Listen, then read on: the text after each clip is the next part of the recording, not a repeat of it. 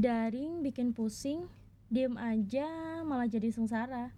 Ya, itu yang sekarang banyak dirasain oleh orang-orang di tengah pandemi corona. Harus bagaimana lagi? Dituntut untuk di rumah aja, bukannya bikin hati dan pikiran jadi senang, yang ada malah gak enak rasa.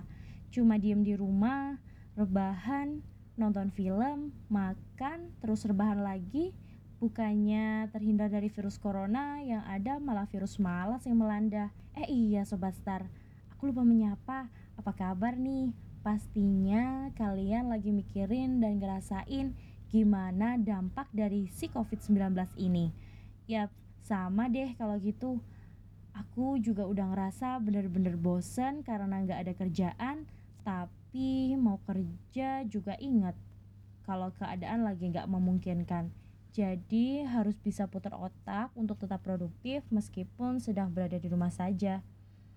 COVID-19 ini memang mendekatkan yang jauh, tapi nggak menjauhkan yang dekat loh ya.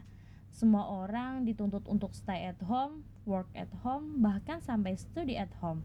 Pokoknya semua serba di rumah deh. Hal itu pun dilakukan untuk menekan penyebaran COVID-19 ini.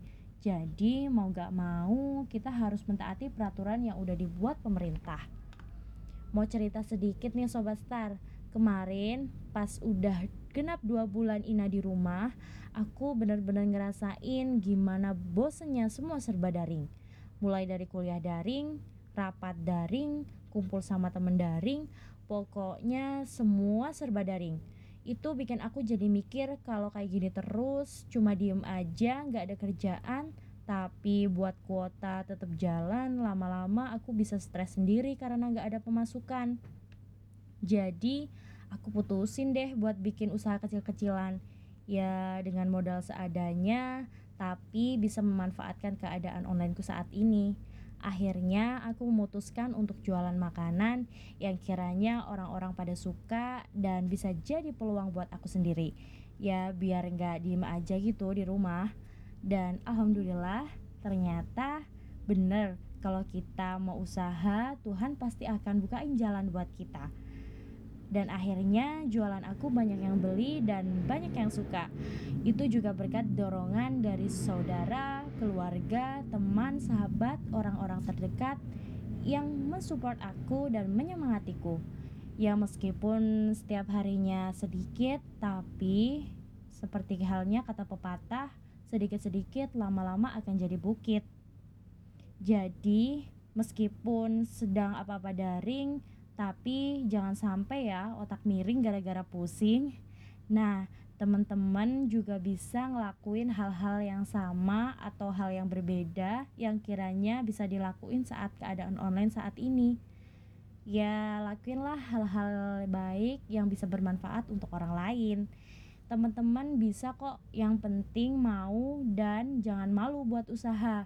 Pokoknya terus try, try and try. Tuhan pasti akan berikan jalan buat setiap hamba yang mau berusaha. Dan ingat ya Sobat Star, di keadaan apa pun, di mana pun kita berada, kita harus tetap bersyukur karena sedikit pun itu rezeki dari Tuhan.